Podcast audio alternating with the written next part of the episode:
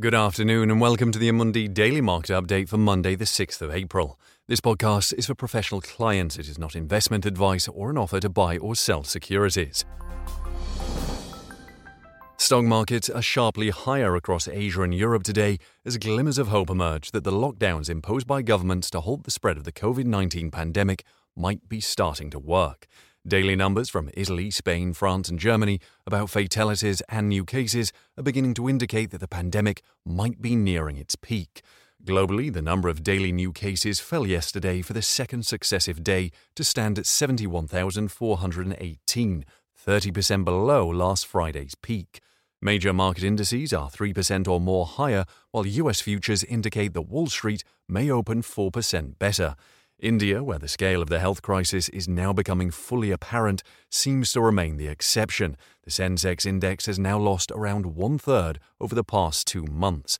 The advances build on signs of normality returning last week when volatility dropped from extreme levels and credit markets stabilized, a sign that central banks' measures are starting to work.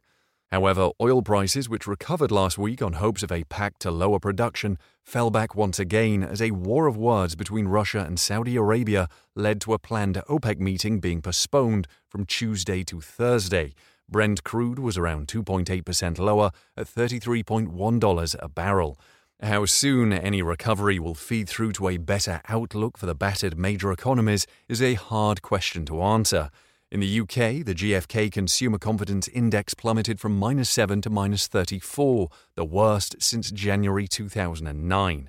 Such readings, along with the 701,000 drop in US non farm payrolls record on Friday, seem to underline the depths of the economic slowdown facing the world.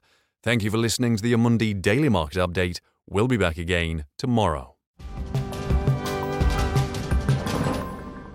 This material is provided to professional clients only, including financial intermediaries, and is not intended for the public. This material is for information purposes only, is not a recommendation, financial analysis, or advice, and does not constitute a solicitation, invitation, or offer to purchase or sell any security or services.